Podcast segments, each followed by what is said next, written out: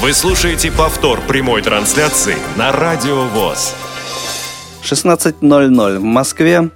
Официальная интернет-радиостанция Всероссийского общества слепых «Радио ВОЗ» продолжает свою работу.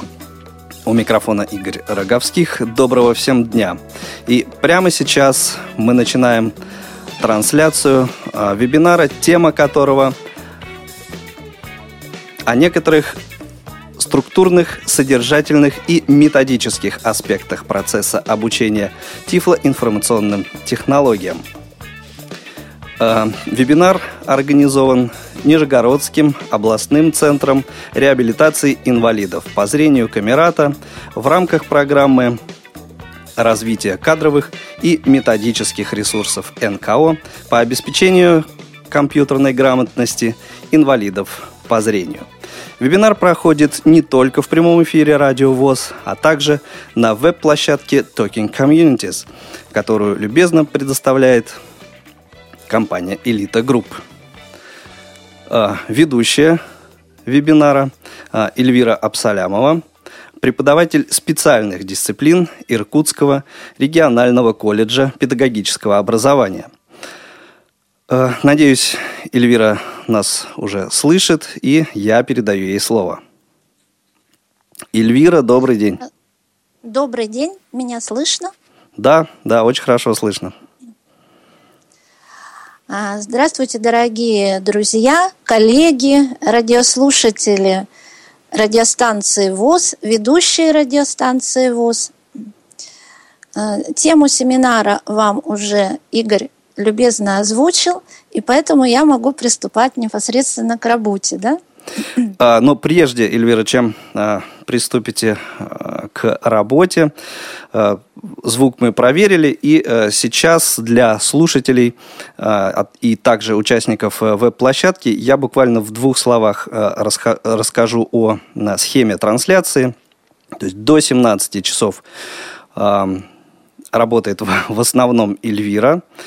После 17 часов слушатели Радио ВОЗ будут иметь возможность звонить в эфир Радио ВОЗ и задавать, соответственно, вопросы, а также в skype radio.voz. Номер телефона я объявлю, наверное, непосредственно перед тем, как мы будем подключать телефон. Ну, а теперь, Эльвира, вновь передаю вам слово. Так, значит, сегодня мне хотелось бы рассказать, поделиться своим опытом, как проходит обучение в Иркутской области. То есть я не претендую, конечно, на истину в последней инстанции, хотя как бы ведущие оценили мои э, так, способности, так скажем. Я тоже такой же сомневающийся, как и все преподаватели человек, но тем не менее вот я расскажу, что как обучение проходит у нас и на какие аспекты хотелось бы обратить ваше внимание. Значит, в Иркутске обучение тифлокомпьютерным технологиям я начала с 2002 года. Первая площадка это был областной центр образования Иркутской области, где мы проходили краткосрочные курсы, и количество часов в то время было 80 часов всего лишь, оборудование один компьютер, и вот в таких условиях мы начинали работать. Но, тем не менее, и тогда мы занимались по определенной программе, и по окончании обучения, естественно, тоже было тестирование – выдавался документ о повышении квалификации. Затем нам стало место, так скажем, не место, а точнее, а оборудования мало, мы перебрались компьютерный класс Всероссийского общества слепых, на базе которого мы проработали пять лет. Э, класс был по тем временам достаточно э, новый, хороший. Я не буду перечислять оборудование, рассказывать об этом.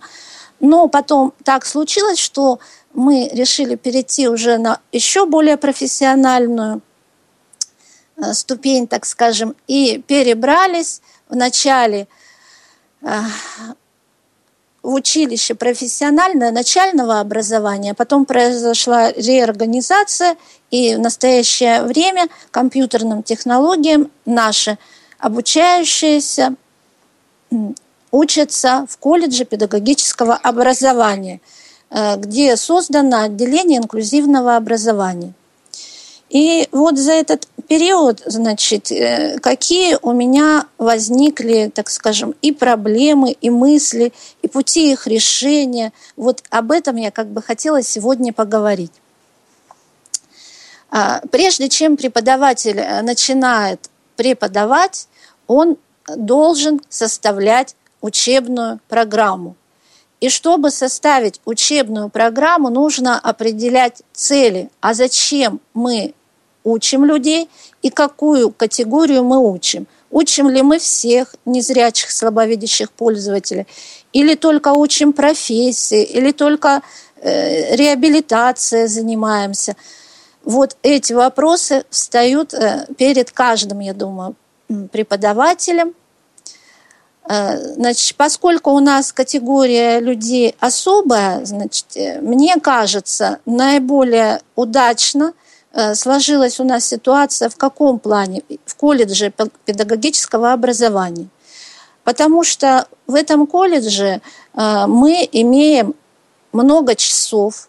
На компьютерные курсы у нас выделено 486 часов.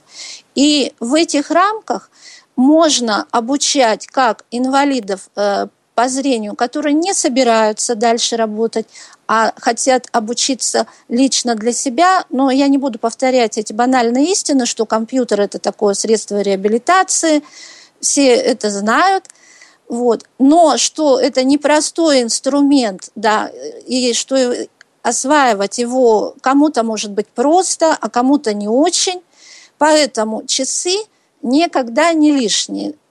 А если мы говорим о профессиональном образовании, то тем более. То есть основная цель – обучить инвалидов пользоваться компьютером на таком уже уверенном э, так, уровне, так скажем. Исходя из таких целей, э, э, нужно сказать, что обучение должно быть систематическое. То есть не систематическое, а системное. То не так вот, что мы вот здесь, вот сегодня мне нужно Макс Ридер, я Макс Ридер посмотрела, завтра мне там еще что-то понемножку, да. Если вот ставить такие цели, то поскольку наш человек, он ограничен, э, значит, в рабочей модели, как мы все знаем, тоже я не стану сейчас повторять, какие у нас сложности, все об этом прекрасно знают. Так вот, если у нас эти сложности есть, и мы хотим компьютером владеть э, достаточно прилично, мы должны компенсировать наши э, сложности квалификации, скажем, работы на компьютере, на мой взгляд. Поэтому в этом случае обучение должно быть системное – это первый такой, так скажем, посыл. Теперь дальше. Возникает вопрос у преподавателя какой? Э, значит, кроме этого, очень важно, какое оборудование. Да? Преподаватель очень зависит от того, что у него сейчас в распоряжении. Или один компьютер, или целый класс, если у него адаптивное программное обеспечение там, и так далее. Тоже второй очень важный момент. Третий важный момент э, для организации обучения – это э, желание самих обучаемых. А они хотят обучаться, то есть их мотивация. Но вот по последнему, допустим, моменту я могу сказать, что когда мы работаем в колледже, э, педагоги удивляются, а как это у вас такая стопроцентная посещаемость? А вот у нас-то там студенты пропускают и так далее. То есть но в этом плане нам немножечко везет. Значит, у нас, как правило, у наших обучающихся высокая мотивация.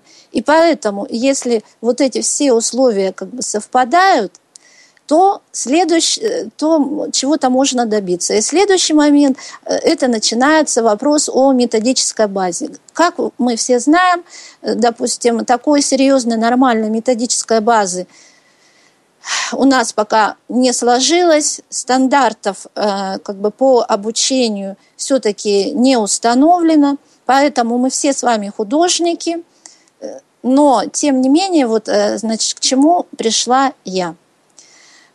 Следующий вопрос перед преподавателем возникает, а какие темы включать, вот содержание, а что в этот курс включать, а что не включать, да, но все-таки примерно стандартный набор, он у нас у всех с вами, наверное, одинаковый. Мы знаем, что нужно изучать клавиатуру, нужно изучать офисный пакет, нужно изучать операционную систему, нужно изучать программу JOS. Ну, примерно набор одинаковый. Теперь встает вопрос, а как подать этот материал? Вот э, я буду как бы ориентироваться сейчас, вот, допустим, на такого обычного ученика нулевого уровня, давайте будем так говорить, да, который вот пока еще компьютеру не подходил. Так с чего начать? Начать с клавиатуры? Да, пришел ученик, мы начинаем э, рассказывать о клавиатуре в русской раскладке, в английской раскладке, э, требуем быстроту набора, да, значит, человек тоже может в этом случае от нас бежать поскольку это действия однообразные, во-первых, информации сразу много и такой вот механической, которую просто нужно запоминать и все. Хочется двигаться дальше, да? Хорошо, вроде бы не подходит. Второй вариант. Давайте будем начинать с операционной системы.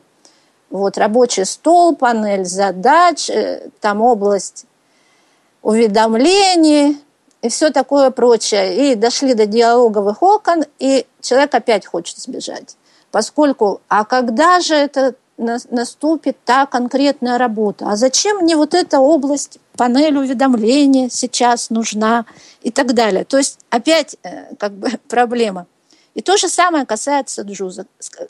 Джуза или, допустим, NVDA программ экранного доступа, без разницы. Мы можем работать в пассивном режиме. Да, мы купили компьютер у Элиты Групп с установленной. Ее одному человеку надо настраивать под свои нужды так, а другому, то есть все это прописные истины, я вам говорю. Но когда разрабатываем программу, требования такие, что мы не можем перемешивать все. То есть, э, вот по крайней мере в колледже требования, что если у вас есть раздел клавиатура, так вот он пусть будет разделом клавиатуры, а не так, что вы поговорили немножко о клавиатуре, а в следующий раз про Windows, а в следующий раз чуть-чуть про JOS, а потом снова как бы...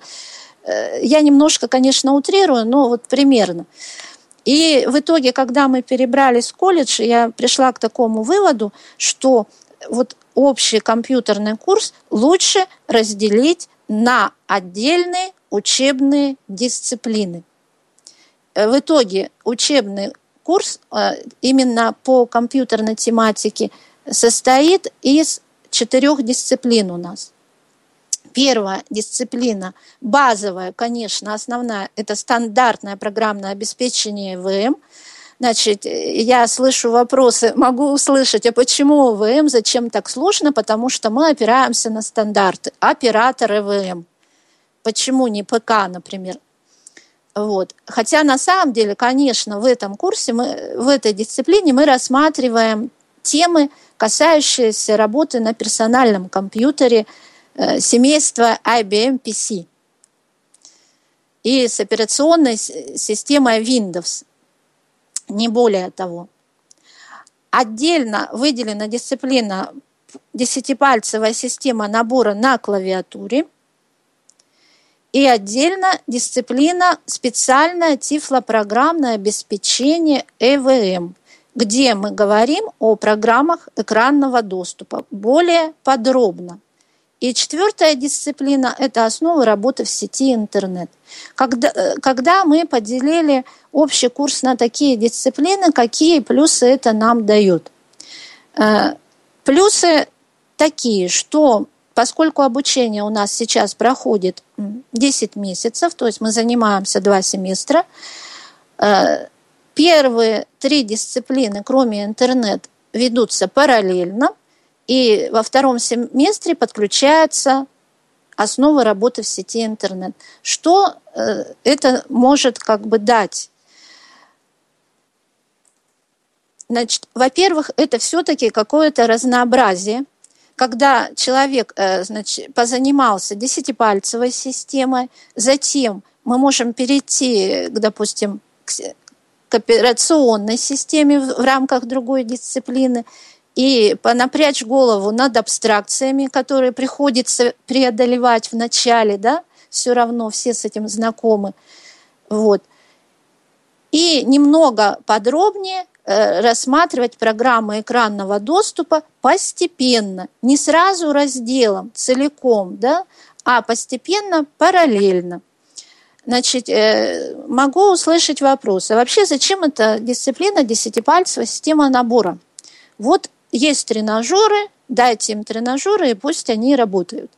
Значит, но я, конечно, очень благодарна разработчикам тренажеров – наших, которые у нас э, в России есть именно для незрячих.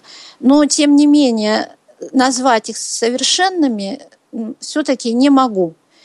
И поэтому все-таки я считаю, что когда рассматривается именно отдельная дисциплина, это лучше. Давайте на примере десятипальцевой системы набора я расскажу, вот как, допустим, проходит эта дисциплина.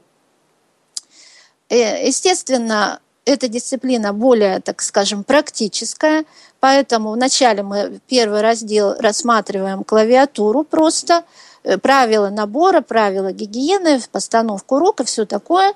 Второй раздел – русская раскладка. Э, значит, идеология и методика, как бы она, ну, похожа на соло на клавиатуре Шахиджаняна, но с, с модификациями, я думаю, что каждый преподаватель то э, вносит какую-то свою струю. Вот. И на этом же примере я хотела еще продемонстрировать, вот э, прошлый веб-семинар у нас был посвящен э, культуре речи и терминологии, да, и вот мы встретились, допустим, с первой дисциплины десятипальцевая система, и вот она уже, терминология уже разная, то есть э, допустим, если посмотреть источники, одни источники нумеруют ряды основного блока сверху вниз, 1, 2, 3, 4, первый ряд цифровой, другой источник нумерует это ровно наоборот. Одни источники говорят, что нужно ставить на цифровом ряду э, основная позиция мизинец на единицу, другие говорят, что на двойку. Все, пошли разночтения. То есть это вот как бы встречается сплошь и рядом. Демонстрация, так скажем, еще один пример, всем известный, наверное. Но я все-таки за порядок, и поэтому мне привычнее нумеровать сверху вниз и слева направо. И мизинец ставить на единицу, а затем уже, значит, относительно этого и двигаться. Значит, так вот, какие модификации вот еще я использую? Ну, Сначала, естественно, скучные гаммы, основной ряд, то есть рядом там по одной букве и так далее, все это я не буду повторять. А вот э, что э, новенького немножко, с моей точки зрения, когда мы переходим к верхнему цифровому ряду, я добавляю по одной букве. Вот э, мы основной ряд изучили, измерили скорость, решили, что можно переходить дальше. В итоге значит, э, по одной букве добавляем и придумываем слова, можно предложение. То есть сначала, конечно, диктуется все готовое, но в качестве домашнего задания э, значит, придумайте еще слова, придумайте еще предложения из множества уже известных вам букв. И некоторым это нравится, люди дома как бы думают над этим. Если на первом этапе бывают такие случаи, когда у человека еще нет компьютера, значит, мы даем клавиатуры просто э, без компьютера, старые, да, и он, по крайней мере, может тренироваться, может тренировать и мозг в этом плане. Вот э, когда мы работаем в классе, то, значит, люди начинают тоже придумывать слова, кто вперед, кто больше, там, вот, вот этот момент как бы тоже используется.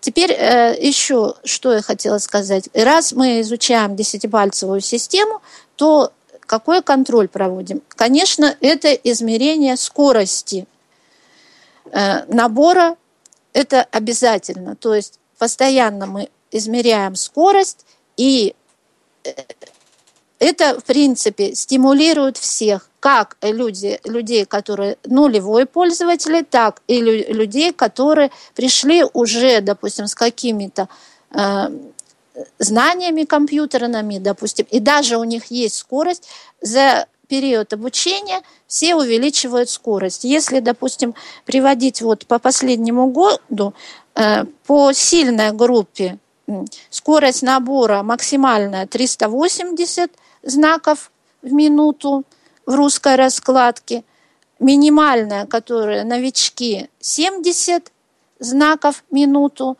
средняя скорость по группе 149 знаков в минуту. Ну, в общем-то, считается, что уже профессиональная скорость это где-то начиная со 150, 150, 200 вот, таким образом, как бы мы занимаемся. Изучили русскую раскладку, потом по той же схеме изучаем английскую. Встает вопрос.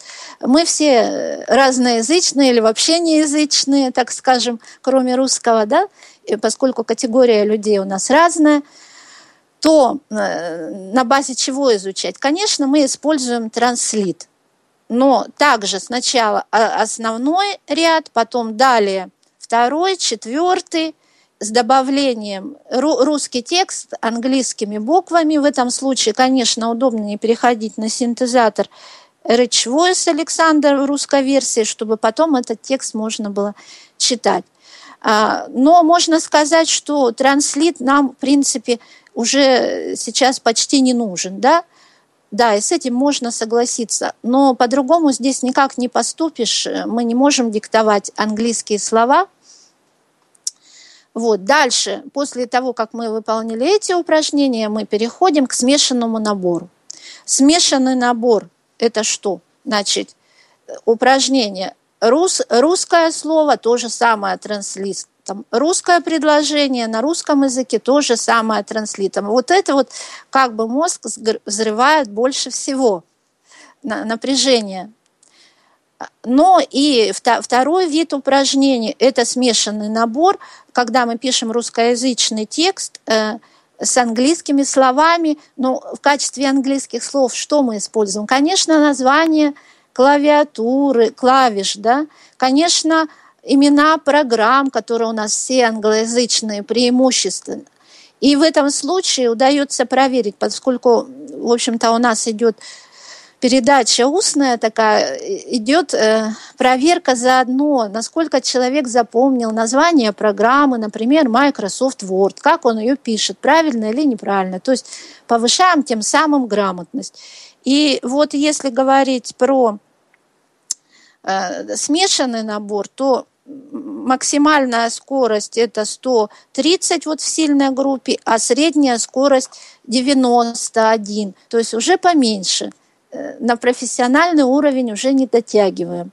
Ну а по транслиту еще скорость меньше. Я думаю, что я не буду приводить эти данные, но что я хочу сказать, что по итогам все равно прирост скорости после изучения этой дисциплины есть. Когда я раньше работала, э, допустим, тифлокомпьютерном классе ВУЗа я как бы скоростью не занималась. Просто мы показывали, как набирать, и вот в таком режиме работали. Конечно, в этом плане скорость не достигалась. Но поскольку мы встали под флаг профессионального образования, да, то есть оператор, в общем-то, должен прежде всего быстро уметь набирать.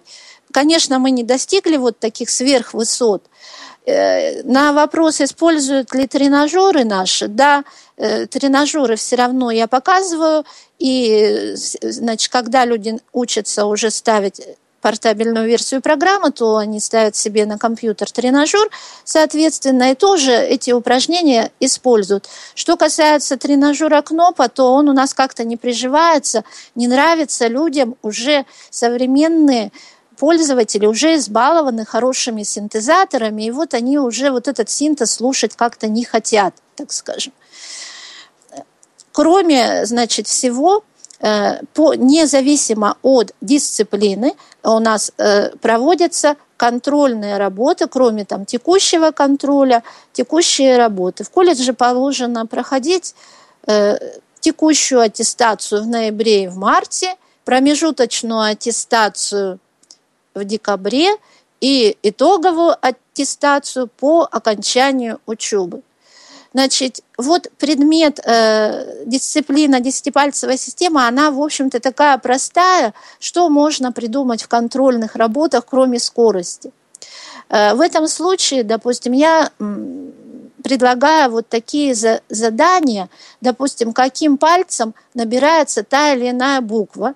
Э, люди пишут об этом не, не в свободной форме, а, допустим, допишите предложение, э, закончите предложение.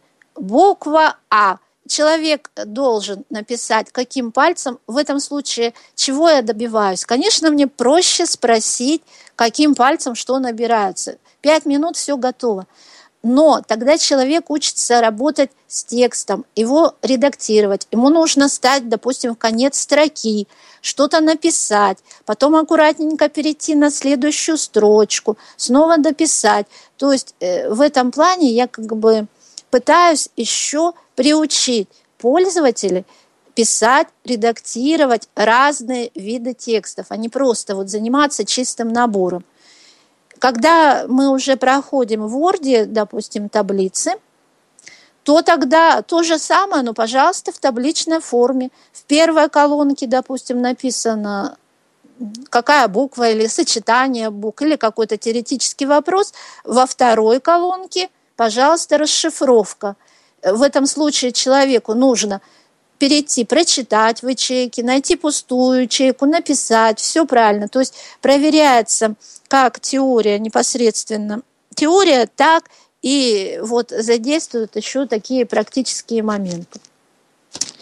А, и в, итоге, допустим, по дисциплине десятипальцевая система я могу сказать, что вот, допустим, если приходит опытный пользователь, который умеет уже набирать начальная скорость, основной ряд, пример – 117. Итоговая скорость уже в русской раскладке, я, конечно, говорю пока, полная русская раскладка, просто произвольный текст, 380. Допустим, друг, э, два еще человека молодых, а основная скорость э, в начальной стадии там 105-106, выходная скорость 216, то есть процент два раза. Значит, видимо, это все полезно. Дальше. Так вот, когда я говорила, в теме заявила структурные аспекты, я как раз говорила, что один из вариантов э, можно как бы разделить курс, у кого позволяет это временные возможности, на несколько дисциплин. И э, в итоге вот еще какой плюс в этом, кроме всего прочего, что человек э, переключается, допустим, предмет программное обеспечение, это, наверное, наиболее сложный предмет вот в этом перечислении. И потом, когда мы занимаемся клавиатурой, это у нас просто разгрузка, отдых, да? Это, во-первых. Во-вторых, если человек пришел и ему ну, кажется трудно. То есть вот абстракция именно на первом шаге трудно. Но на десятипальцевой системе он видит свои результаты. И любой человек может набирать на русском языке, ему становится ну, как-то спокойнее, скажем, на душе, что ну, все равно рано или поздно он освоит. Теперь дальше перехожу ко второму предмету Стандартное программное обеспечение ЭВМ. Слово «стандартное» подчеркивает, что здесь не рассматриваются подробно программы экранного доступа, а именно общеупотребительное программное обеспечение. Значит, э, по разделам я кратенько, конечно, перечислю, хотя ничего нового я для вас, я думаю, не открою. Первый раздел – это введение в информатику. Здесь мы говорим о предмете, о том, что такое информация, об э, представлении информации ВВМ, об единицах измерения, поскольку это важно, чтобы люди понимали, какой он файл посылает там по почте, да, или скачивает, сколько времени это будет скачиваться, то есть может ли этот э, файл поместиться, да, допустим, или на флешку, на флешку может, там, на диск, да, то есть это все достаточно важно. Э, вот. Далее мы, мы рассматриваем тему архитектура персонального компьютера, значит, э, но вот в тех моментах, которые важны, вот когда люди, допустим, покупают компьютеры, первое ведь что спрашивают у преподавателя, а какой компьютер мне купить? Я думаю, всем этот вопрос понятен. И чтобы человек не совсем так вот вслепую покупал компьютер, хотя бы вот основные такие моменты, устройство компьютера, периферийные устройства, ввода-вывода, вот эти все моменты как бы рассматриваются. Без лишней нагрузки, там, без лишней такой детализации, но вот в общем представлении.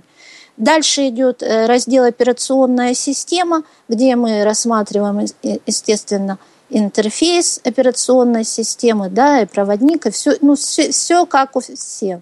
Дальше идет раздел офисный пакет. В офисном пакете мы рассматриваем только две программы. Это Microsoft Excel и Microsoft Word. А, далее идет раздел архиваторы и кодировщики, после антивирусы, то есть защита информации. Дальше запись оптических дисков. Дальше мы изучаем оцифровку плоскопечатного текста – программы мультимедиа, программы для преобразования информации в невизуальный доступ. И в этом такое длинное название, но подразумевается там программы значит, читалки на самом деле. И немножко мы говорим о брайлевской печати. И последний дел, э, раздел обслуживания операционной системы, то есть где утилиты, где восстановление. Вот, вот в таком объеме мы примерно рассматриваем материал.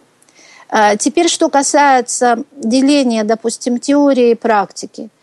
Но я согласна с той формулой, к которой мы все пришли, что по стандартным предметам э, это должна быть одна треть теории, две трети практики, но не всегда так получается. Например, десятипальцевая система, я думаю, должна быть немножко по-другому выглядеть, поскольку теории там достаточно мало, да. А вот в этом году нам предложили, чтобы мы еще ввели отдельную дисциплину аппаратное обеспечение ВМ, то здесь будет больше теории, чем практики, поскольку я не беру на себя ответственность по разбору системного блока и всех прочих вещей. Поэтому все еще зависит от условий, в каких мы занимаемся. Теперь, э, значит, что я еще хотела сказать. По структуре урока. Естественно, стандартный урок, он проходит как у всех. Первое – это проверка домашнего задания. Э, проверка домашнего задания в каком плане? И если можно задавать уже такие практические задания, значит, проверка практических заданий. Что касается вот таких теоретических моментов, то, конечно, это устный опрос фронтальный, поскольку это быстрее, чтобы не тратить время. Далее идет теоретическая часть. Теоретическая часть идет под запись, естественно. А, люди записывают на диктофоны, на магнитофоны. А, у нас еще в классе до сих пор есть тифломагнитофоны, и некоторым у кого есть кассеты, удобнее вот старшему поколению, поскольку это привычно, иногда пишут на тифломагнитофоны. Э, если слабовидящие, то естественно, что многие желают, у нас их, конечно, меньшее количество, но бывают, они пишут э, в тетрадях обычным способом. По Брайлю пишут мало. То есть, если пишут, то самое-самое основное. Но бывает, что пишут. Но, допустим, полностью переходить на брайлевский конспект, вот были у меня еще ученики в прошлом, допустим, э, потом жалели, что не записывали. Значит, что по поводу теории, что излагать, как глубоко. Я понимаю, что каждый преподаватель еще связан часами и аудиторией, то есть э, для какой он аудитории ведет э, данный курс. Поэтому это, естественно, все учитывается. Но в целом э, моя позиция такая. Я за полноту, ну, разумную, конечно, но тем не менее полноту. Вот, допустим, по примерам прошлых веб-семинаров, когда обсуждали терминологию, я считаю, что нужно приводить несколько вариантов терминов, которые встречаются. Почему? Потому что если человек сел за компьютер, то это не значит, что он кончил курсы, и все на этом, это ему теперь все, до конца жизни хватит. Мы все с вами знаем, что это не так. То есть человек на ступень вышел э, самообразование. Так или иначе ему к этому придется вернуться. Тогда он должен уметь читать статьи, э, материалы в интернете, э, понимать, о чем говорится в наших специальных рассылках. И один человек сказал область уведомления, а второй человек написал системная панель. И поэтому пусть лучше это будет несколько вариантов, да, вот я, допустим, из практики своей не увидела, что это кого-то очень напрягает, что так сложно, допустим, воспринять пару-тройку терминов. Мы же в русском языке привыкли все к синонимам, и здесь то же самое. Что касается альтернативных,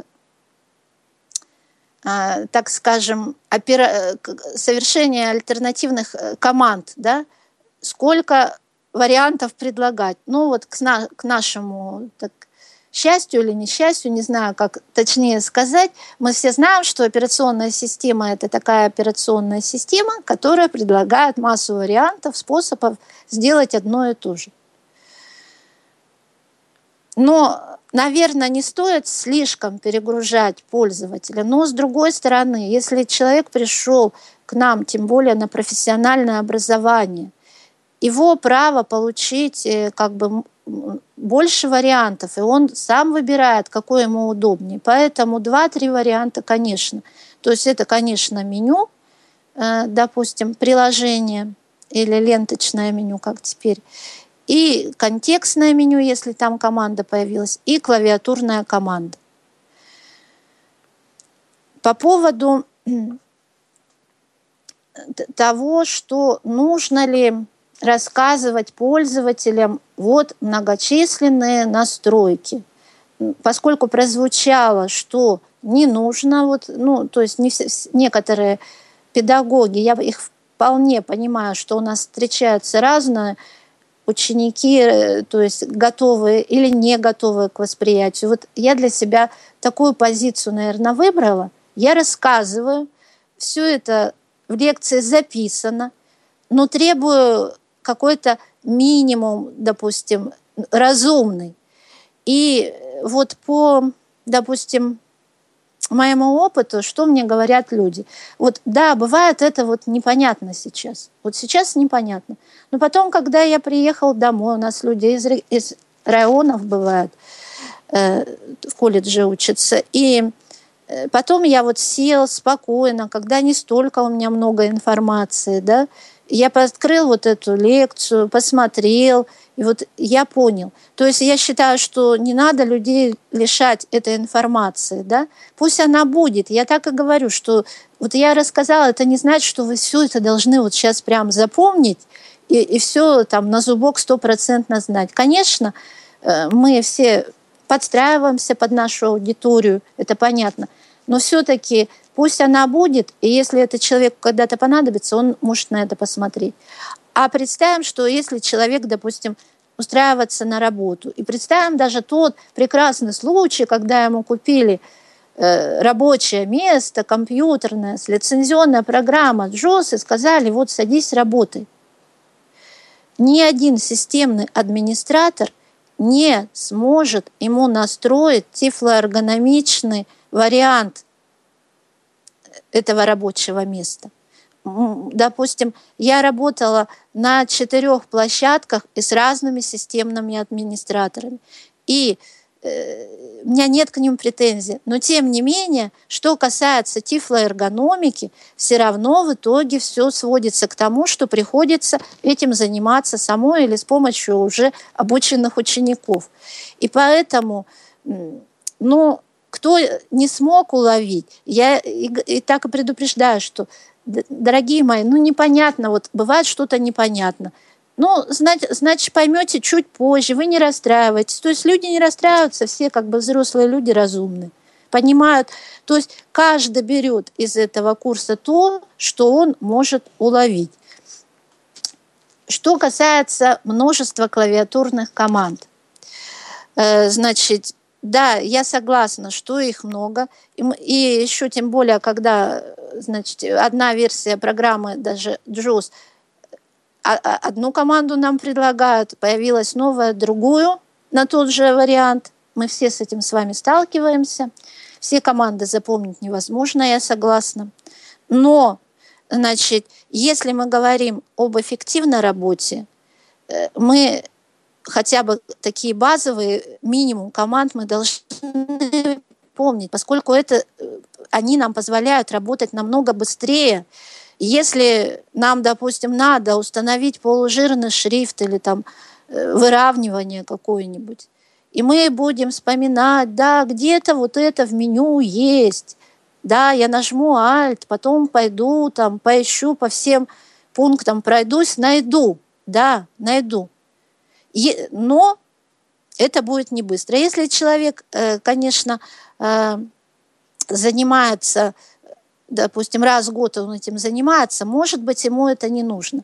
Но, тем не менее, требование у, на, у меня в колледже, что все-таки клавиатурные команды люди должны знать. То есть меня обязывает профессиональный, так скажем, уровень. И как же в этом случае тогда быть, да? Как их запоминать?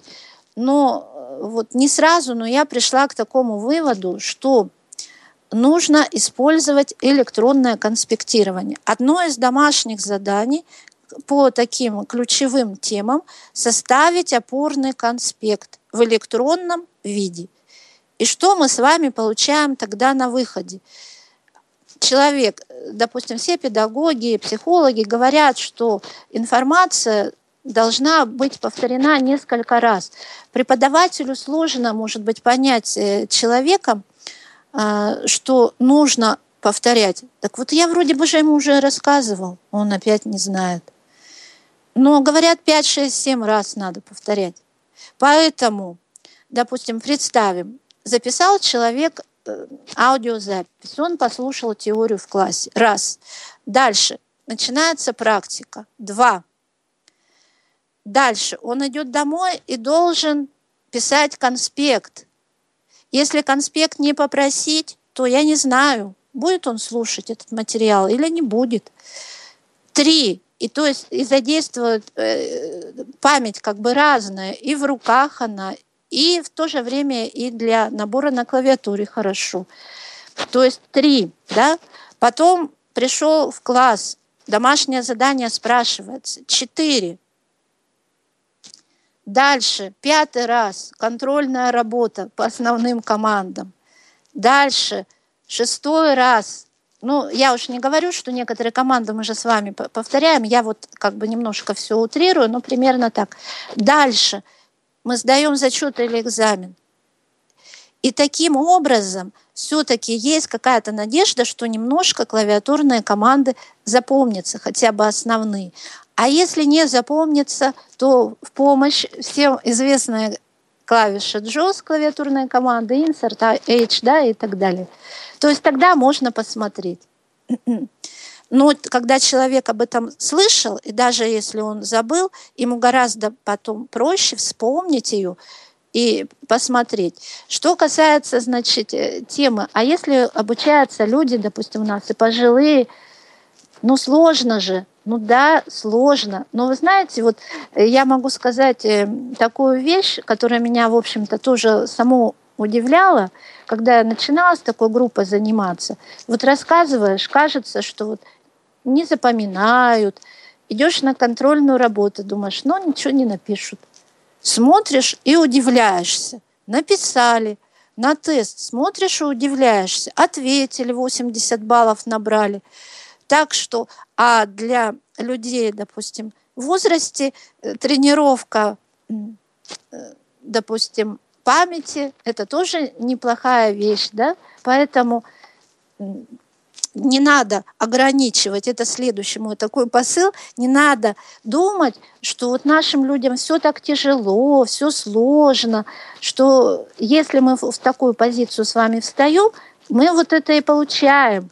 Если мы э, пытаемся организовать нормальный процесс и спрашивать с людей так, как они, э, в общем-то, должны отвечать, ну, естественно, что похуже, чем молодые, понятно, но все равно какие-то вещи они запоминают.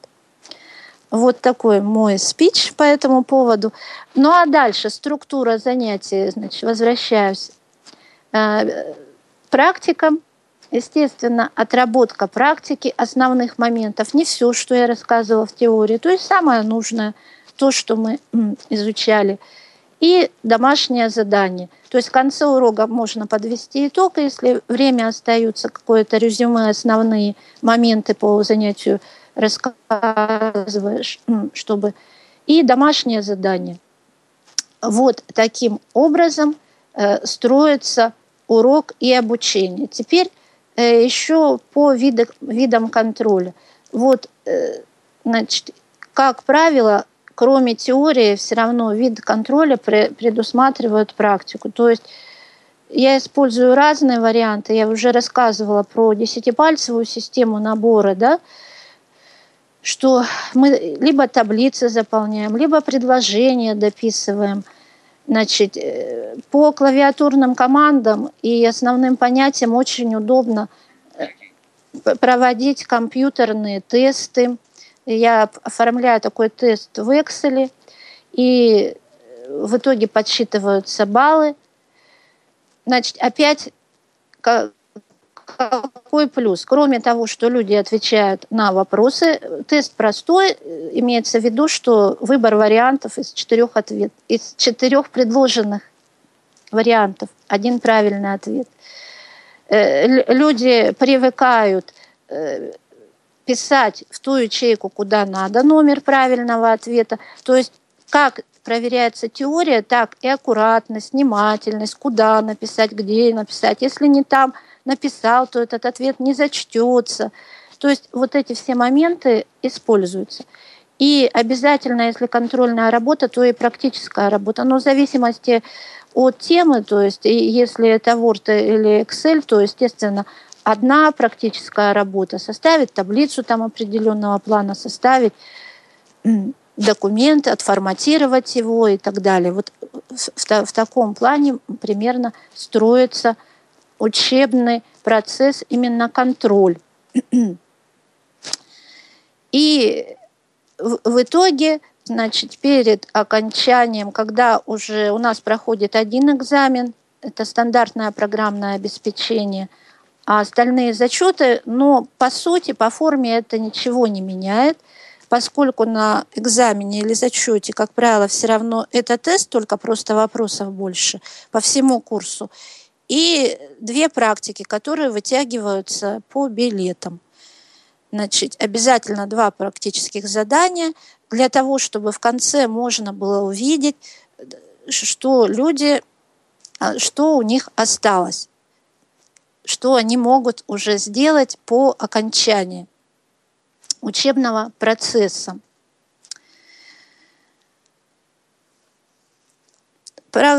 Дисциплина дисциплина специальное программное обеспечение ВМ.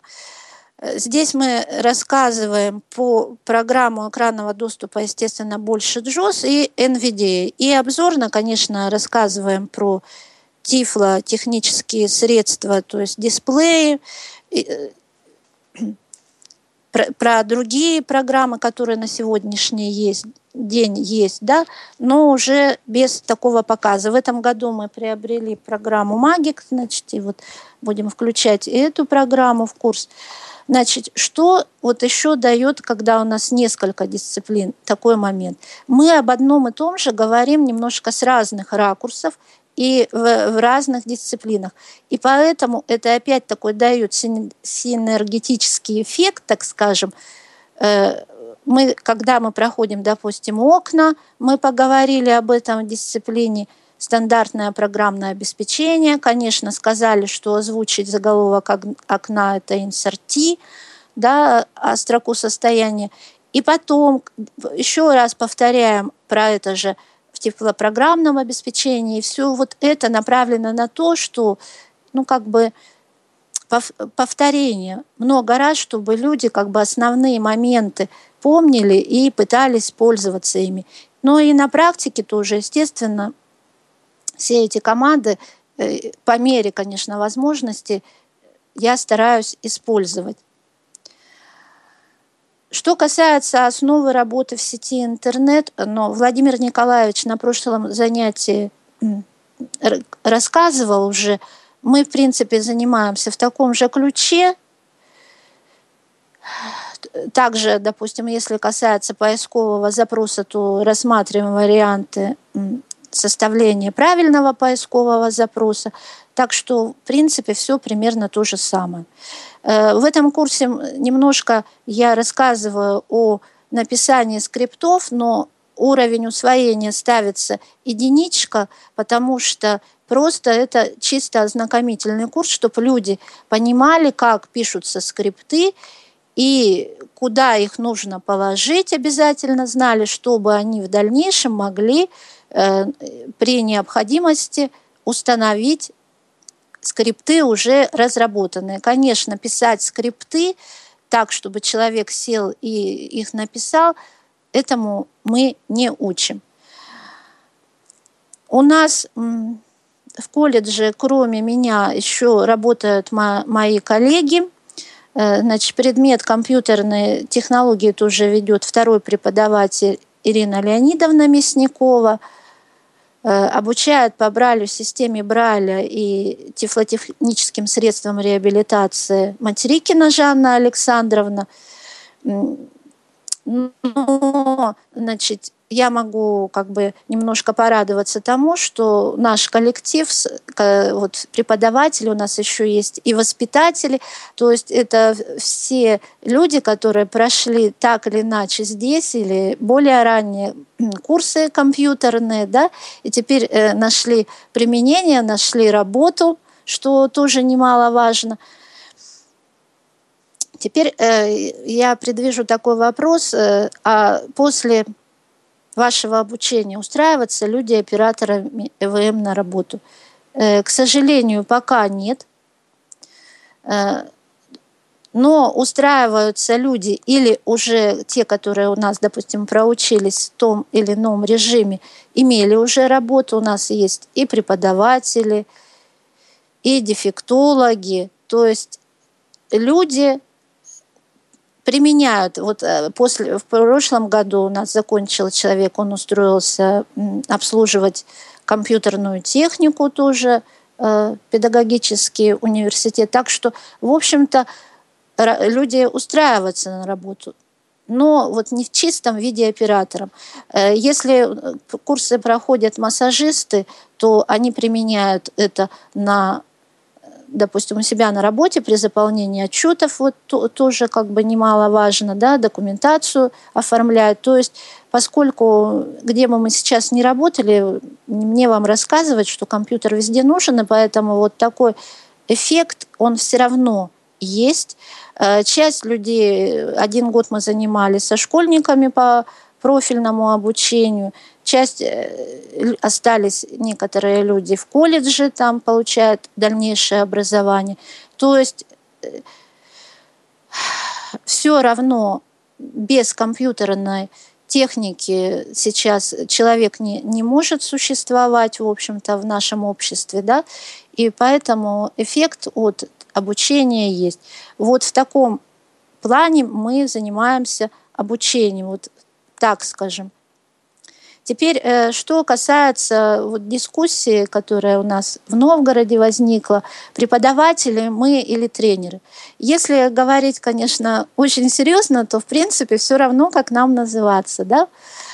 Но если посмотреть на словари, то мне кажется, что все-таки по нашим, может быть, устаревшим словарям, мы все-таки ближе к преподавателям.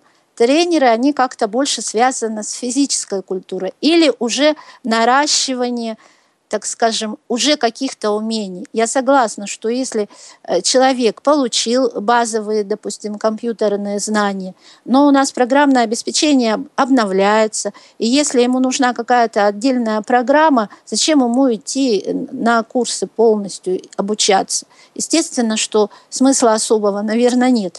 В этом плане, да, ему, наверное, проще либо посмотреть э, руководство документацию или подкасты, как сейчас уже это принято, но это уже при базовом э, таком образовании, которое уже есть. Я думаю, что вот, э, когда я сейчас говорю про сложности, про все такое, молодые люди, наверное, не поймут, они уже примерно с компьютером родились, и им кажется, что и так все понятно, и вообще зачем такие сложности. Но все-таки старшему поколению – немножко сложнее переходить на этот уровень, но возможно. И в итоге, значит, старшее поколение тоже э, использует компьютер, пользуется скайпом, почтой. У них появился новый досуг деятельности, так скажем. И все очень как бы болезненно воспринимают расставание. Вот э, почему-то казалось бы, вот наконец она свобода наступила, не надо не конспектировать не надо, не э, там эти лекции слушать, монотонные, одни и те же, один и тот же голос или там два голоса. А нет, люди как бы расстаются. И пожилые иногда говорят, а, а мы бы еще вот пошли, еще бы пошли к вам на курсы. То есть вот так э, у нас проходит обучение. Для иногородних – Э, предоставляется общежитие. Э, доставка до колледжа осуществляется от общежития транспортом колледжа. Э, кроме значит, преподавателей, как я уже говорила, работают воспитатели, которые помогают решать бытовые проблемы. Так что вот примерно на таком уровне у нас построено обучение в настоящее время. Теперь если подвести такие итоги, о чем вообще я так много говорила и вообще ни о чем вроде бы. Но первое, значит, что я хочу сказать, что не надо занижать возможности инвалидов по зрению, нужно как бы э, все-таки воспитывать их, что, что, чтобы они трудились. То есть, если долго мучиться, что-нибудь получится. Есть такая пословица, да? Вот. Потом, чтобы обучение было системное для такой общей категории. Второе, третье, точнее уже, чтобы э, мы все-таки э, ну, давали более или менее полную информацию, а человек уже выбирал, какая ему клавиатурная команда больше роднее подходит. И еще как бы хочется – Э, выработать вот именно рефлексы, культуру работы с компьютером, чтобы это все было на рефлекторном уровне, чтобы э, не казалось это вот так сложно, э, как это бывает в начале. А, а ведь бывает как, вот у меня, допустим, в этом году была такая, был такой ученик, причем на компьютере он уже работал, вот человеку внушили – а у меня технический ретинизм. Ой, извините, кретинизм, да? Э, технический кретинизм. Нет, и это я не могу, это я не могу, только потом скорость 380, только потом э, конспекты лучше, чем у всех остальных. Так что все в наших силах. Главное, чтобы было желание, мотивация. Это я призыв к радиослушателям делаю такой.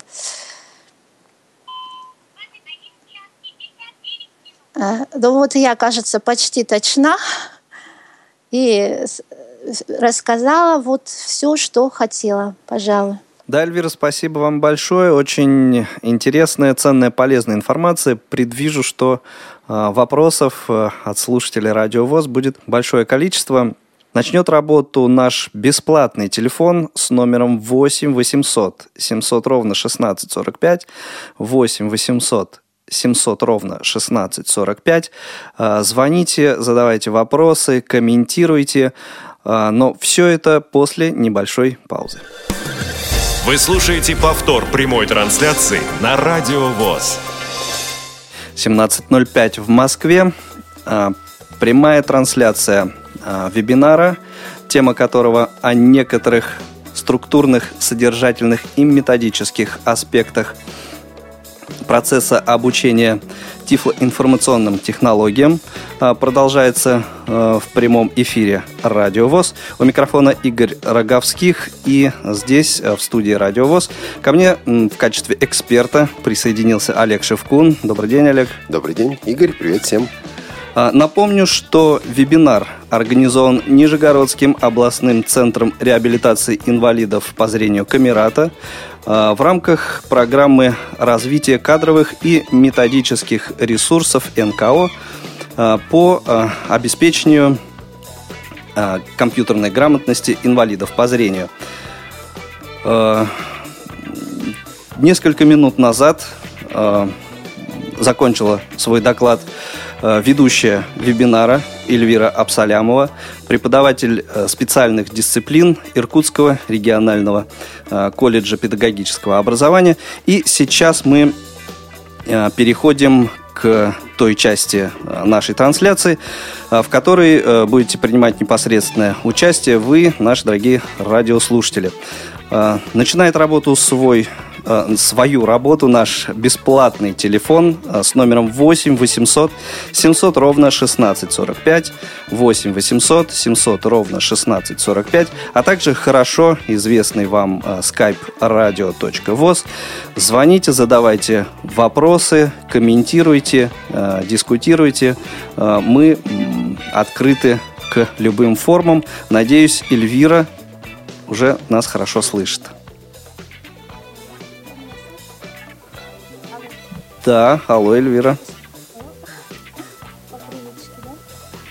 Слышим, но Слышим, тихо. но что-то тиховато. Плохо, да? А, вот, вот, сейчас, сейчас, хорошо. хорошо. Сейчас хорошо. А, ну, пока мы ждем а, звонков от наших радиослушателей, Олег, а, какие вопросы а, или мысли возникли у тебя вот по итогам а, выступления Эльвиры? А, Честно говоря, возникла куча и вопросов, и мыслей, но сначала вопрос от слушателя, не совсем, правда, от слушателя, от организатора вебинара. Вячеслав Царегородцев прислал вопрос во время э, вот самого вебинара, во время выступления. Вопрос был, Эльвира, каким трен- э, клавиатурным тренажером вы пользуетесь? Вы сказали о том, что вот кноп люди не принимают. А что-то принимают или вы, в принципе, от них отказались? Клавишник, тренажер, клавишник. Что это, где он берется, для тех, кто не в курсе? А, Тренажеры разработал Базаров Алексей. Его тренажер. Где он берется, но я даже так сразу не смогу сказать, где. То есть, Ну, спросим Алексея Базарова как-нибудь. Да, да. А, Если Алексей нас слушает, м, может быть, даже позвонит. ну, в, при- в принципе, я могу потом его выложить, но просто... Хорошо. И еще а, было несколько вопросов, но это уже мои такие вопросы, поэтому если у кого-то из слушателей будут другие, естественно, я думаю, люди позвонят. Как думаешь, Игорь? Конечно, Можно позвонят, просто задавать? А, Вот а вопрос, конечно, задавай. Вот первый вопрос, он такой немножко, может быть, философский, но все-таки. А вот эта система, когда существует несколько дисциплин, несколько курсов, это сделано прежде всего для того, чтобы сделать преподавание более удобным, более интересным, или все-таки была определяющая роль требований того колледжа, в котором вы работаете? 50 на 50 процентов, примерно так. 50 на 50. И, и требования колледжа, и все-таки мы поняли, что это достаточно удобно и интересно, если позволяет общее количество часов. Понятно, что если у человека, у преподавателя 80 часов, то делить это на, на отдельные дисциплины смысла нет. А не возникает проблема в том, что у человека получается такое смешение понятий, в голове путаница? Потому что мы вот привыкли думать, что э, нужно постепенно набирать знания, нужно переходить от, от одной дисциплины к другой. Вот одну основу мы заложили, идем дальше. Но ведь э, когда люди к нам приходят обучаться, они все учились в школе, там же не одна дисциплина была.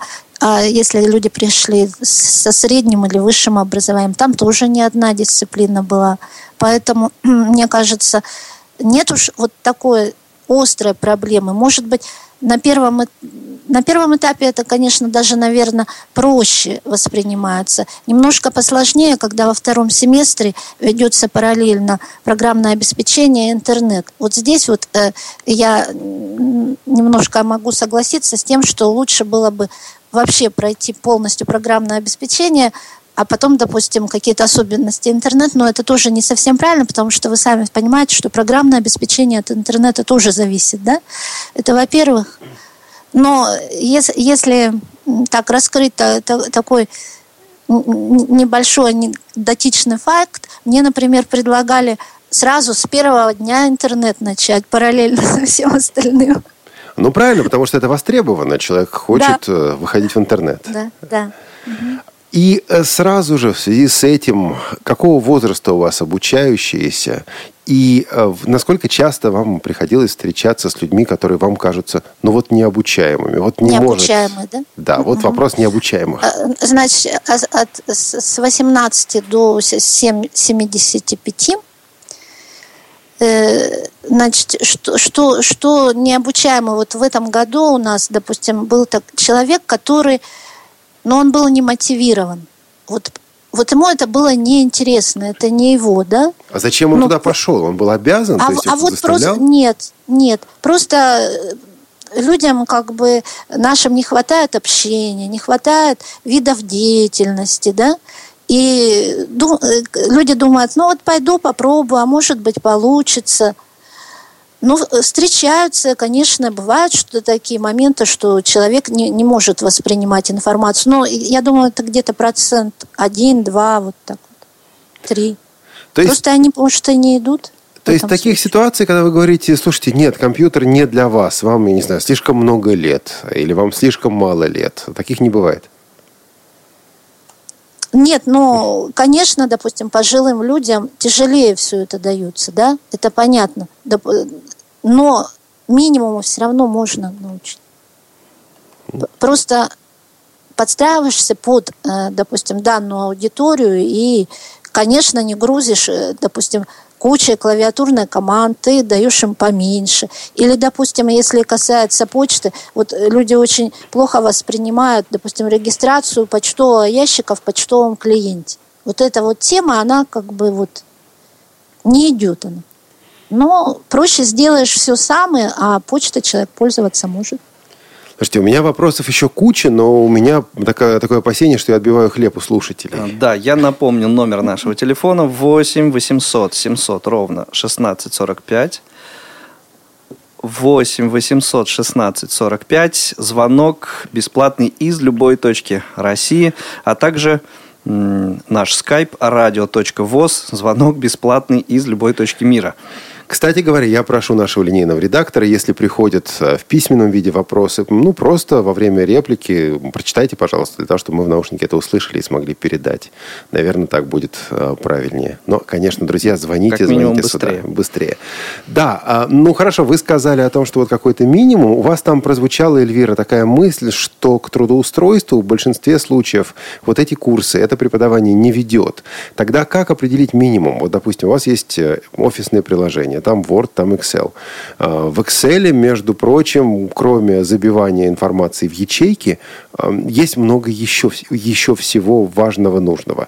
А, когда вы определяете, вот это нужно дать, это давать не надо и так далее. Ну и конкретно, может быть, вот по этим двум предлож... предложениям Word допустим, Excel. Да, да, да, понятно. Но, допустим, я думаю так, что если, э, у меня, если люди помоложе, допустим, ну, моложе 40 лет, которые еще могут трудоустроиться, да, или видна перспектива там, или человек работает. То есть требования у меня к ним повыше. И, естественно, я им даю больше информации, да. Если, допустим, люди не видят, но нужен, такая группа набирается, где много тотальников, вот диаграммы, да, вроде бы это нужно, да, можно даже там с помощью Джоза э, услышать, да, там, как эти все ряды строятся, но все равно это сложно восприниматься, значит, я эту тему не беру. Если э, есть, ну, так скажем, люди, которым это нужно, значит, я стараюсь им это рассказать. То есть это смотря на аудиторию. То есть вот тут однозначного такого ответа не дашь.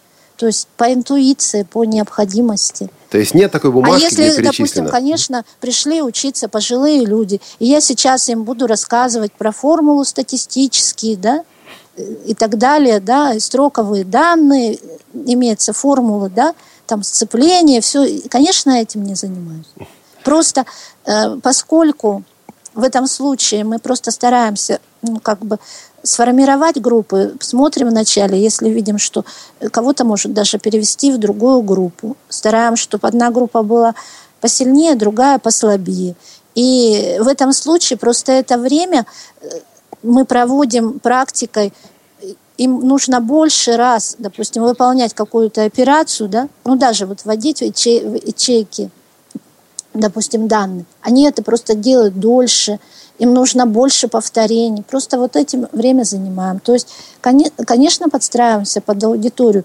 Я не хочу сказать, что все вот все могут, да, но минимальные вещи, скайп, почта, э, допустим, написать текст, прочитать книгу, это могут все. Роман Скрябин э, поднимает очень важный вопрос. Э, вопрос у него сформулирован так. Можете ли вы привести примеры домашних заданий, которые вы даете учащимся? Возможно, не только привести, но и выложить, допустим, в каком-то файле. А я расширю этот вопрос. Э, смысл и значение домашней работы для учащихся вот этого курса. Насколько важно, чтобы у человека был компьютер? Дома, насколько а. важно, чтобы у него было все установлено, что надо, потому что не всегда это есть. Как вы решаете проблемы, когда вот, вот этого нет? То есть сочетание работ, работы дома и в классе. Понятно. А, значит, один год у нас, э, просто когда мы, допустим, пишем учебную программу, у нас просто там заложены часы на самостоятельную работу. То есть это обязательство такое, да. Поэтому домашнее задание, оно как бы обязательно, но, естественно, опять с индивидуальным подходом. Э, если человек приходит на курс, и он еще сомневается, то, допустим, он меня спрашивает, вот что мне сразу покупать компьютер? Я говорю примерно так. Давай ты пока послушай, записывай на диктофон информацию, посмотри, поработай в классе. Если это тебя устраивает, тогда, значит, покупаем компьютер. Если нет, ну, поп попробуй так. В итоге что получается? Что вот в моих группах, например, но у меня вот было, что два месяца человек, э, люди еще без компьютера, но в то время у нас в классе были дополнительное, дополнительное время, где выполнялись э, самостоятельные работы. Вот. А в целом, конечно, хочется, чтобы компьютер был изначально – потому что тогда проще. Домашние задания. Какие домашние задания? Допустим, если мы проходим Word, кроме того, что я говорила уже, что обязательно электронные конспекты, да, по лекциям опорные, где, допустим, человек перечисляет клавиатурные команды, которые мы в данном случае прошли, который говорит, э, в котором он пишет, допустим, что такое параметры шрифта, Значит, когда мы проходим форматирование, значит, э, установка выровнять вот э, по определенному формату. И если мы проходим таблицы, значит, составить таблицу, заказ литературы, ну, то есть таблиц можно разных, много придумать, да, заказ литературы. Если это у нас, допустим, пожилые люди, пожалуйста, э, многие садоводы, пожалуйста, там, сколько там нужно тебе, какого сорта семена. То есть можно цену, количество, много можно чего придумать.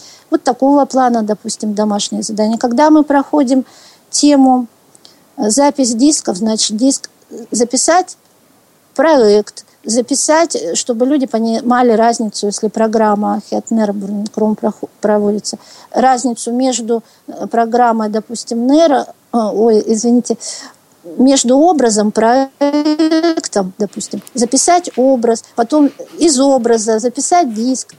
Когда мы проходим сканирование, здесь немножко сложнее, не у всех сканеры бывают. Тогда, значит, это только мы на конспектах выезжаем. То есть вот примерно так – Прежде чем ты задашь очередной вопрос, Олег, я напомню нашу контактную информацию. Телефон 8 800 700 ровно 1645 и skype radio.voz. Ждем ваших э, звонков. Да, а вопросов у нас еще на самом деле здесь масса. Э, пришел вопрос от слушателя. Какими источниками и ресурсами вы пользуетесь для повышения вашей э, собственной квалификации? И здесь же под вопрос, насколько быстро, насколько оперативно обновляется курс для того, чтобы учитывать, например, новые операционные системы, а, новые версии программ и так далее? А, значит, вот, к сожалению, что касается по, по, по поводу новых операционных систем и новых программ, э, значит, все, все-таки мы запаздываем, не так у нас быстро обновляется э, программное обеспечение. Но с чем это связано? Допустим, нам только в этом году, в январе месяце, поставили компьютеры, которые поддерживают, например, могут поддерживать Windows 7. До этого времени мы работали под Windows XP, у нас всего в классе было два компьютера. И это вызывает некоторые трудности в объяснении материала, то есть объяснять естественно, теоретически рассказываешь, но иногда люди приносят свои компьютеры, все это там показываешь, но, но все-таки запаздывание, но есть. Что касается собственного повышения квалификации, значит, э, наверное, самообразование прежде всего, поскольку, конечно, мы все бы мечтали, что как вышел, допустим, офисный пакет, у нас сразу бы появилась бы книга, учебник для незрячих, расписанный, да, там. Но мы все же знаем, что этого нет, и в итоге – самообразование. И плюс я хотела еще выразить э, большую благодарность э, значит, нашим рассылкам, которые есть, поскольку там собирается коллективный опыт. И потому что времени нет, я вот, как правило, на вопросы не отвечаю, но все-таки смотрю тоже вот на те моменты, которые там описываются, и в итоге как бы интернет пока вот так вот – еще один вопрос, который вы уже затронули. Вы несколько раз говорили о клавиатурных командах, вы говорили об опорных конспектах. А у меня вопрос в связи с этим о тестировании. Как проверяется усвоение клавиатурных команд? И задаю я его не случайно. Вот если меня сейчас спросить, Олег Валерьевич, какой клавишей включить JOS-курсор? У меня рука потянется, и она ляжет правильно на нужную клавишу. Но вспомнить, какая это клавиша, я не смогу. Для ваших учащихся это важно. Они должны воспроизводить эти команды вот просто в виде контрольной работы, теста и так далее. Да, то, то есть они их воспроизводят, ну, как на практике, когда даются практическое занятие, задание, да, так они их и должны воспроизводить, и когда они отвечают на вопросы теста. Естественно, здесь возникает вот такой момент, что э, мы, мы все-таки опираемся на клавиатурные команды, которые не для ноутбуков, а на обычную клавиатуру, поскольку если еще и э, клавиатурные команды на ноутбуке да, изучать, в смысле угу. просить пользователей всех запомнить, то будет совсем плохо. А вот основные моменты – Э, да, клавиатурные команды, либо, допустим, в таблицах, вот контрольная работа, заполните таблицу, написано insert плюс-минус на цифровой клавиатуре, допустим, я говорю, или там на калькуляторном блоке. Что это? Расшифруй. Или наоборот. То есть, и второй вариант в тестах тоже. То есть в Excel вопрос, четыре варианта ответа, стрелочка не спустился, введите номер правильного ответа. Человек должен выбрать этот номер правильного ответа и значит, написать ту цифру, которая соответствует этому правильному ответу. Вот так я клавиатурные команды проверяю. Иногда бывает типа диктанта, допустим, можно провести. Когда интернет мы проходим, иногда провожу в такой форме. Допустим, перейти на следующую ссылку. Написали. Это, вообще быстро делается. Ну, да. Даже вот такая, допустим, 10 минут все, все люди все написали, я быстренько просмотрела все. Так вот. Вот, вот такими разными способами, разными, какие, э, как говорится, чтобы это не было и однообразно, то есть разные варианты, вот, чтобы не привыкали. Вот э, по, по этому поводу возникает еще на первом этапе, когда тест в Excel предлагаешь, вот новичкам вначале трудно. То есть первый тест у меня обычно по командам Windows. И вот э, в чем возникает проблема? Вот, допустим, считается, мы привыкли, что клавиша звучит Ctrl, а там написано CTRL. Да, я могу угу. поменять это в словаре, но я считаю, что этого делать не нужно. Нужно приучить людей вот к такому варианту. Мы словарь рассматриваем немножко позже. Потому что дома у него будет написано, если он будет читать текст, CTRL будет написано, а не Ctrl. И, и вот таким образом, э, вот первый тест, то как бы практически мы стоим возле людей, возле многих. А здесь мне непонятно, а тут мне непонятно. Первый такой шоковый тест, а потом привыкают. Да, я вот тоже в шоке, товарищи. Мне кажется, Игорь, что я бы завалил контрольную у Эльвиры, а, когда ну... вот нужно заполнить эту таблицу, вот точно завалил бы. Ну, вы понимаете, знаю, мы же знаю. Э, что должны готовить операторов, да, они должны работать с тестами, но я вам говорю, что они работают, то есть э, не вызывать же мне сейчас ну, обучающихся, чтобы они сказали, что привыкают. Не, не, не, понятно, что привыкают. И меня, кстати, впечатлила Просто... скорость ввода. Вот 300, сколько вы сказали, 350? Да, до 380, по-моему. Да, вот это вот впечатляет. Меня тоже впечатляет. У меня не такая скорость, скажу. И в итоге, допустим, за вот сколько у меня студентов было, обуч, обучающихся и раньше, вот один только школьник из нашей школы приходил э, на начальном этапе, когда я, в принципе, скорости не проверяла, но просто так смотрели, 200 символов было. Все остальные никогда с большой скоростью не приходят. Но этот случай, конечно, уникальный, да, э, понятно, что но вот еще хотела по этому вопросу сказать, э, значит, когда конспекты лень писать, вот, допустим, ну, еще слушать эту лекцию, да потом еще писать, что получается-то? Э, кто набирает с большой скоростью, они начинают конспектировать сразу. Я не запрещаю, ради бога, мне все равно, да, как, когда они это пишут. И, значит, вот э, лень двигатель прогресса и увеличение скорости набора. То есть некоторые пытаются, ну, команды, там, вот основные моменты. Конечно, не, не все, что я рассказываю. Интересно, так э, мысль, лирическое отступление. Какая-то статистика есть, интересно? Максимально высокая скорость ввода. Вот какая была, интересно, вот, зарегистрирована? В интернете, в, интернете называют 750, там, угу. рекорд Гиннесса. Не знаю, как это удается, но, в принципе, вот в обсуждениях говорят, что где-то так 400-500 еще можно. Но вот не знаю, насколько это достоверно, такую цифру называют. Если э, ассоциировать как-то с музыкой, это, наверное, Олег, э, как-то ш... игра 16 минутами. Наверное. Да, тут уж да, и еще один субъективный вопрос, но все же. Mm-hmm. Это привыкание к синтезаторам речи. С одной стороны, то, что люди не всегда сразу их понимают, но на самом деле некоторые синтезаторы действительно не поймешь сразу. С другой стороны, насколько это субъективная вещь, синтезатор речи.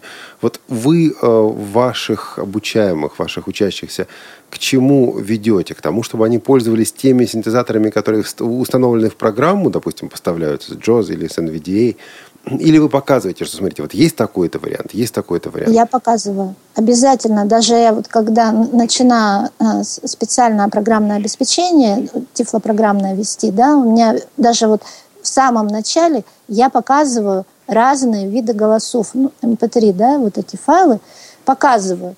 Но потом, допустим, мы начинаем с Катерины, у нас вот была Катерина. То есть почему?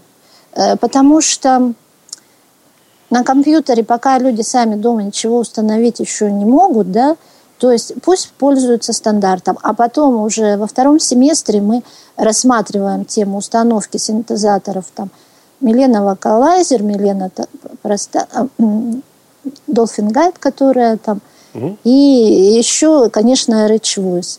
И вот э, субъективно возникает такое вот противоречие. Кому-то нравится Александр Рэч Войс, да, какой замечательный синтезатор, как, как все. А кто-то говорит, что нет. И вот у нас, э, допустим, группы занимаются разные в одном классе. Ну, по, по части там моментов мы не настраиваем учетные записи личного пользователя, там, не буду об этом говорить. И каждый переключает тот синтезатор, который ему нравится. Допустим, сидит молодой человек, включает Александр. Пришла бабушка на следующее занятие и говорит, куда мою Катьку дели? То есть это субъективно. Так они у вас работают в наушниках, кстати говоря, да? Или у вас вот э, все эти колоночки? Значит, у нас на компьютерах есть динамики, да, и так, чтобы мы могли включить вот наушники в динамике, чтобы не в системный блок, потому что хоть и бывает, что на передних панелях есть, да, вот эти все э, значит, гнезда, но иногда там проводки не соединены, иногда то, наклоняться там неудобно и все прочее. Поэтому в классе динамики и наушники есть. Э, вначале мы как бы начинаем работать с динамиками. Почему? Э, особенно со слабой группой, для того, чтобы я могла слышать то, что делает, пока еще люди что-то могут такое вот как бы натворить, или чтобы я могла правильно ответить, что он не так сделал, а потом потихонечку переключаемся на наушники. Э, более молодые люди, которые приходят э, уже с какими-то знаниями, а просто для того, чтобы систематизировать знания, то что-то, кто-то что-то, все немножко что-то умеют. И кто-то уже умеет что-то делать интернет, но он не умеет скачивать, а другой не умеет. То есть у меня такие студенты тоже есть. И там мы преимущественно в наушниках уже работаем. Слушайте, вы кладезь информации. Вы сейчас говорили и затронули два вопроса, которые я собирался задать. И теперь мне полное основание это сделать. После да, того, как мы напомним контактную информацию. Прежде, наверное. да, чем ты их задашь. Наш номер телефона 8 800 700 ровно 16 45. 8 800 700 ровно 16 45 и skype radio.voz. Хотя э, сегодня вопросы исключительно в письменном виде нам поступают. Э, зря, на самом деле, потому что действительно интересная собеседница. Эльвира, спасибо вам за то, что вы уделяете время этой беседе. Вот вы сказали о том, что кто-то из учащихся что-то уже умеет, кто-то, кто-то еще ничего не умеет. В связи с этим две темы. Э, во-первых, э, случалось ли вам людей переучивать в том плане, что вот он пришел, а у него уже выработанные, закрепленные, но неверные навыки. Он сидит и отсчитывает нажатие стрелочки вниз – ну или делает что-то такое, что, в общем, вы понимаете, нельзя делать, да, нужно человек. Вот, э, вот э, что, что касается там по поводу считать стрелочек, вот я такого как-то у себя не видела, да, на практике. Что касается набора на клавиатуре, да, бывает, не можешь, не можешь уже человека переучить, он, допустим, набирает четырьмя пальцами, угу. указательными, да, и средними, и, и вот, э, да, самое в этом плане тяжелые ученики – это люди, которые уже имеют рефлексы установленные. И мне в свое время приходилось учить даже секретаря, ну, видящего просто, как, тоже машинистку. И вот я тоже не смогла уже переучить. Там рефлексы, все, голове уже ничего не сделаешь. А что касается, что вот неправильно, нажми стрелочку вправо там три раза, а потом, ну, не знаю, как-то, может быть, в нашем регионе – я вроде как и обучала, поэтому, может, такого не было. Да, я тут э, позволю себе процитировать одну нашу сотрудницу, которая мне сказала, «Э, Эльвира – это человек, который обучил компьютерам весь Иркутский регион. Вот ни много ни мало, вот так. Так что заслуги большие. А, еще в связи с этим вопрос о э, студентах, обучающихся. Группа и вдруг вы понимаете, что уровень учащихся разный. У вас одни уже выполнили задание, одни уже все поняли, другие не поняли, им нужно еще время. Вы готовите материал из расчета на то, что вот у вас есть в классе там более сильные, которым нужно побольше материала, более слабые, или как-то по-другому вы решаете вопрос о неровности вот подобравшейся группы? Да, это самый сложный вопрос, с которым, с которым нам приходится сталкиваться. Да. Значит, но э, все-таки я стараюсь тогда загрузить заданиями посложнее, допустим, да. Кто-то просто сидит, форматирует тексты, кто-то, допустим, уже текст, ну, условно, там, с оглавлениями если это получается. Либо, значит, я еще забыла сказать, что, как правило, в каждой группе есть э, такой как бы человек, лидер. То есть вот когда я даже провожу тестирование, я спрашиваю, кто что там может, то, то есть это мой помощник. Или я его называю системным администратором иногда бывает, да, тогда он помогает ну, мы все знаем, что в компьютерном классе всегда работы много. Что можно установить, настроить, если он это может, то он делает. Ну, допустим, условно, ну, пример, Mozilla последних там версий перестала э, при нажатии Enter при загрузке на музыкальный файл перестала значит, его загружать, а, воспроиз... а сразу воспроизводит. Вот надо сделать то-то, то-то, значит, естественно, я даю инструкцию, человек, допустим, это делает. Ну, как пример. Либо, значит, второй еще момент у нас, по крайней мере, мы пытаемся его провозглашать, что сделай сам, помоги другим. В каком плане помоги? Ну, кому-то что-то не, не слышно, допустим. Или э, один человек запомнил алгоритм, а другой нет. То есть тут же прошла лекция, тут по-разному уже бывает, пока еще человек не обработал информацию. То есть люди друг другу помогают не на контрольных, конечно, а вот чисто в практическом виде. И тем самым как бы ну, пытаемся выявить еще педагогический талант у кого-то, может быть. Разбор, есть, как, да, да. Да, как правило, всегда вот бывает человек, ну, редко бывает, что группа, что вот вообще помощника нет. То есть вы их задействуете всех так или иначе? Да, да. Угу. Стараюсь, по крайней мере. Как уж получается, по-разному разбор контрольных работ и обратная связь по контрольным работам. Вот люди выполнили контрольную работу. Вы даете Разбираю. эту самую обратную связь каждому лично, или вы потом анализируете со всей группы, допустим, типичные ошибки? Если анализируете типичные ошибки, то как вы достигаете того, чтобы, ну вот, особенно взрослые люди, им же неприятно, когда они понимают, что вот это о моих ошибках говорят. Э, как все а это решается? Поняла.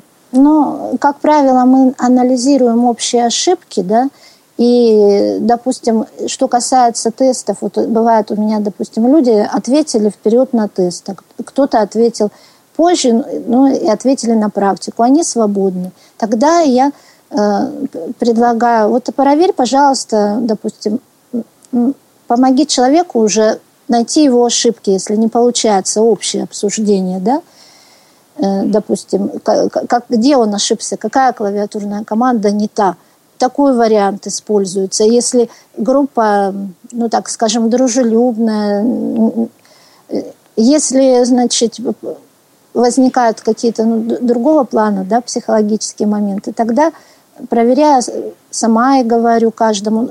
То есть иногда, допустим, я пишу просто и отправляю там, допустим, на его машину, вот результат, вот ваши неправильно, допустим, или правильно там ответы, в зависимости от их количества. То есть по-разному, я не могу сказать, что это происходит однообразно, но дело в том, что люди, в общем-то, я бы не сказала, что обижаются. То есть как-то все взрослые люди так, никто так самолюбиво себя не ведет, что чаще. Есть я не понимаю, почему наши слушатели молчат. Вот этого я пока не понимаю, потому как э, тема действительно Я их запугала, важна. говорю, что вот конспектировать, учиться.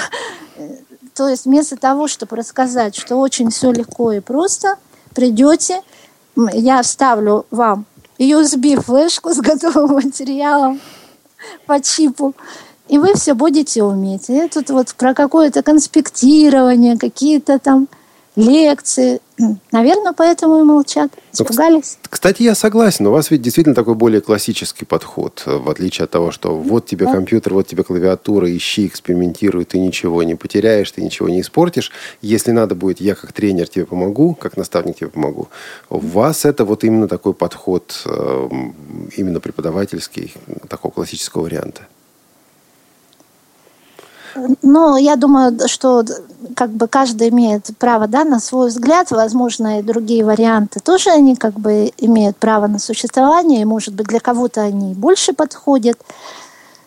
А сочетание есть... одного и другого, тем более, когда да, по, исходя есть... из потребностей. Слушайте, а все-таки на ваших занятиях элемент э, игры, элемент соревновательности, элемент юмора.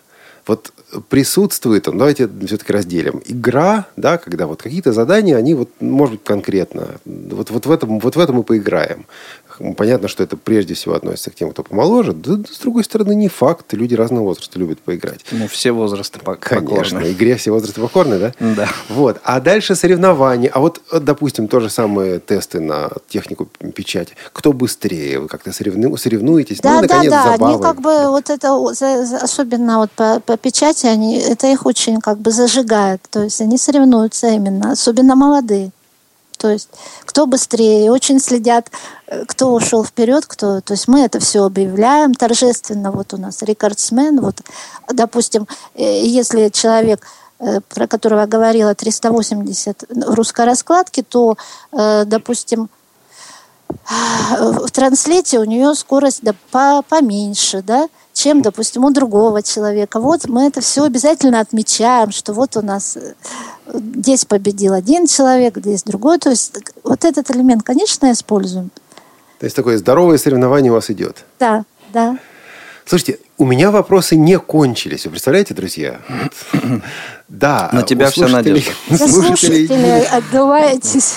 Да нет, Слушателям деле... все понятно, они совсем согласны, видимо. У вас ведь еще одна интересная вещь. Вы говорили сегодня в самом начале о том, что вы работаете в рамках колледжа, а, программы согласуются с колледжем. С другой стороны, ведь этот колледж, руководство этого колледжа не обязано даже понимать ну, какую-то специфику незрячих учащихся, а, слабовидящих учащихся, специфику вашего курса. А, вот за годы вашей работы пришлось ли вам чему-то научить ваше непосредственное начальство, руководство колледжа? Вот, вот они в чем-то изменились. А, и как вы решаете вопрос, когда, да, вот есть какая-то специфика, мы часто говорим, у нас есть своя специфика, а, она не всем не всегда понятна. Как донести Но, эту специфику? Да, в принципе, я могу сказать, что как в этом плане нам, конечно, ну, иногда бывает нелегко. Вот, допустим, самый такой пример, что у нас большие группы. Большие это сколько? Это сколько? 8, 8, 8 человек. А, То может есть... быть 8 тотальников, допустим? Или вот как э, Вот, э, вот э, 5 тотальников вот у нас, допустим, в этом году было, да, и 3 слабовидящих. Это сложно. И, и, да. И, и вот, вот этот момент я как бы никак не могу не то чтобы переубедить, то есть мне называют стандарт. А вот в школе для слабовидящих вот такие группы от 8 до 12. Это вот хорошо, что еще и 8, а то еще и можем и 12, как бы сказать. То есть э, вот примерно бывают, конечно, такие моменты, но от стандартов, видите, никуда не денешься. тоже можно понять. То есть э, стараемся, чтобы понимали, но бывает непонимание, но бывает понимание. То есть сложно сказать. Слушайте, вы людей, по-моему, по-моему, зажгли. Вот почему. Пришел вопрос, внимание. Принимаете ли вы к обучению слушателей из других регионов? Я... Да, принимаем. Вот как, тогда хочу расширить этот вопрос. Как попадают Каким образом это происходит да. вообще? Вот я захотел у вас поучиться, Игорь захотел у вас поучиться, кто-то из слушателей. Значит, что ну, нужно звонить по телефону, я его могу озвучить сейчас. 8 395 2, это код, а дальше 30 14 14 и говорите о своем желании обучаться. Я не могу гарантировать обучение на этот год, поскольку, возможно, уже группы набраны. То есть я пока в отпуске, Мы не знаю, какая там ситуация. У вас там аншлаг да? получается, да? У вас там ну, аншлаг получается, заранее ну, группы пока, набираются. По, по, пока вроде бы, да, но всяко бывает по-разному. То есть вот так нельзя сказать. Может, бывает, что человек хочет, да, а потом по каким-то обстоятельствам.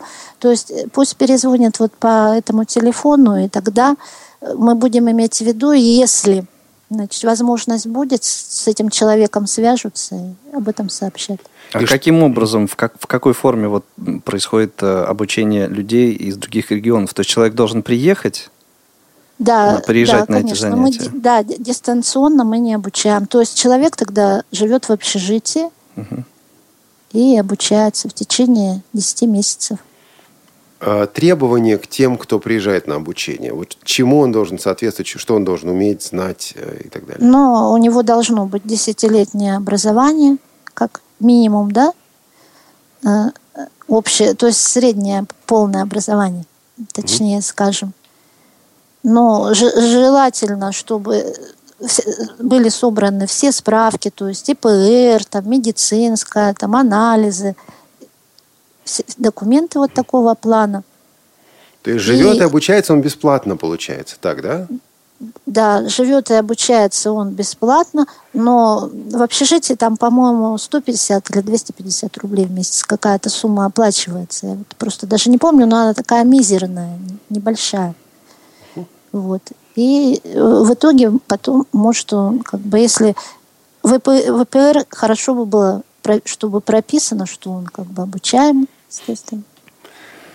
Как вы поддерживаете отношения, если поддерживаете, с вашими выпускниками? Вот окончил человек год назад, два года назад. Пишут, звонят, открытки присылают, да, вопросы пишут, задают. пишут, звонят, в скайп звонят. Особенно люди, которые вот из региона, имеется в виду не из областного центра, да, поскольку все-таки там они ну, в, не, в некотором более замкнутом пространстве живут, чем горо- городские ВОСовцы.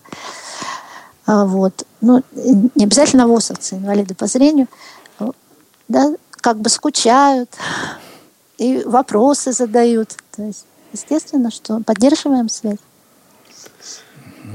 Ну и, наконец, слушайте, я дошел до последнего вопроса из тех, которые записал.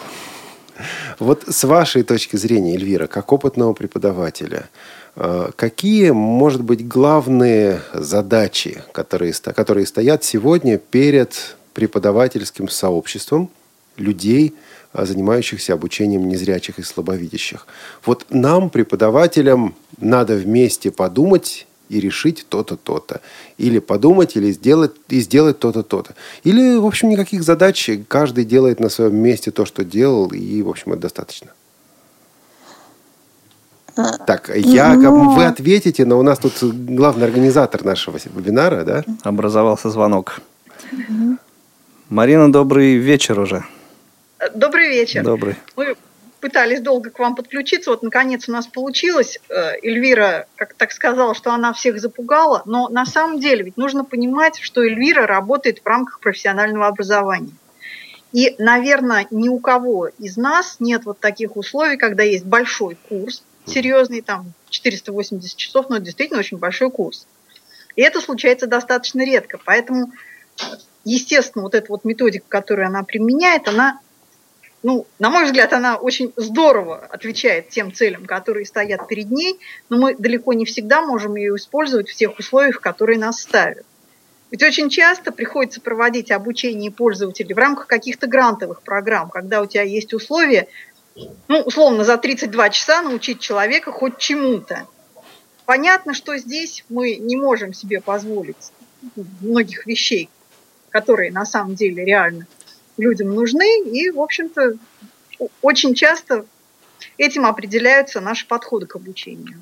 Вот, собственно, основное, что я хотела сказать. Коллеги, а вот этот опыт, опыт Эльвиры, он уникален для России? Я так понимаю, что есть, например, очень большой курс в Тюмени, вот э, где работает Анатолий Валентинович Киселев – ну, вот как, как минимум я знаю, да, что у них есть тоже большой такой длинный курс обучения.